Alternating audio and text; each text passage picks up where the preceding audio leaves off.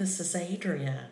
Today, I want us to talk about our hearing and listening. What do you hear right now? I was sitting on my front porch the other day. It was humid with a bit of a cool breeze blowing over my skin. As I sat there and listened, I heard a cicada or multiple cicadas, airplane, rain that was dripping from the gutters, crickets, birds, all kinds of noises. I made a list and there were 20 different sounds that I heard. I was amazed, but I had to really stop and listen to hear those sounds, to pull those sounds out that were there. Because many times we hear sounds, but we really don't process them and stop and think, oh, that's a car, that is a fly. We just almost don't hardly notice noises unless we really, truly stop and listen. We often do not realize how many noises at one time are floating around. Our brain processes those noises to tell us if things are okay or not. It's interesting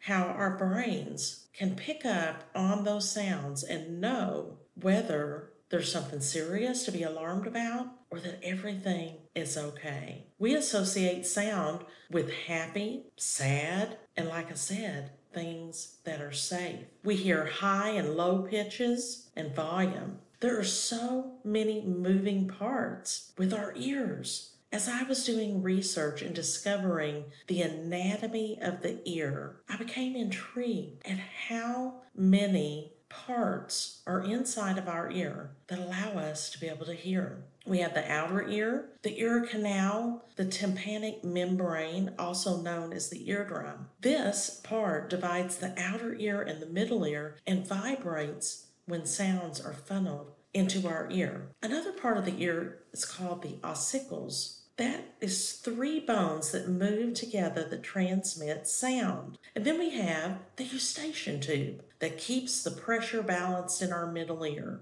I'm sure many of you have struggled with vertigo. I know I have. There are several more organs within the ear that allow our brains to process pitch and volume. The one that I found the most interesting is the cochlea. It is an organ that is described as looking like a snail, and it fills with fluid and it contains these little microscopic hairs. The vibration from the noise stir these little hairs in different ways, allowing the brain to identify pitch or volume. Sounds can cause a psychological reaction and a psychoacoustic reaction. Now, what is a psychoacoustics? It explores how we listen to sounds, what we might hear with those sounds, and how we process those through our thoughts and recognition, and how our brain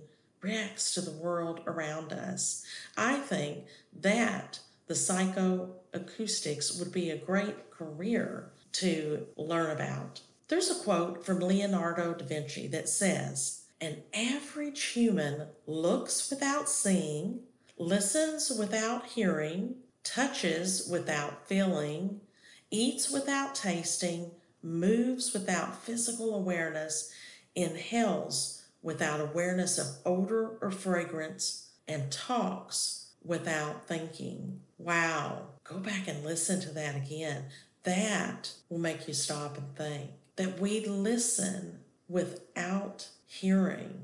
I know I've done that before. Leonardo da Vinci painted picture of Mona Lisa and a picture of the Last Supper. What do you think Jesus' voice sounded like at the Last Supper? I am sure that everyone was all ears. They did ask Jesus about the preparation for the meal. They needed to listen to receive directions. The story of the Last Supper in Matthew 26 17 through 30 talks about the disciples asking Jesus, Where do you want us to make preparations for you to eat the Passover? He replied, Go into the city to a certain man and tell them, the teacher says, My appointed time is near. I am going to celebrate the Passover with my disciples at your house. So the disciples did as Jesus had directed them and prepared the Passover. Scripture continues through verse 30. I wanted to point out one particular thing. What if the disciples, when they asked that question, where do you want us to make preparations and the details, what if the disciples did not listen? What would have happened? I wonder if the room at the Last Supper was loud or quiet. I believe at times there may have been some quiet whispers, but I believe when Jesus spoke that everyone listened. I do believe that their souls were troubled because they didn't want to be the one who betrayed Jesus. Have you listened to God lately through sermons, reading His Word, and just being quiet? What message did He pour into your heart and mind? Maybe it's been a while since you've stopped and listened. Would you know Jesus' voice if He did speak?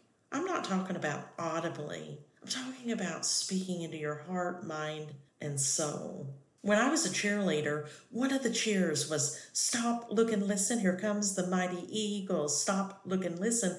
Here comes the mighty eagles. And then we would say in a loud shout and stomp our feet, we would say, Stop, look, listen. I encourage you to stop, look, and listen today because God may have something very important to share with you, and you might miss it if you aren't listening. Y'all be on the lookout for joy.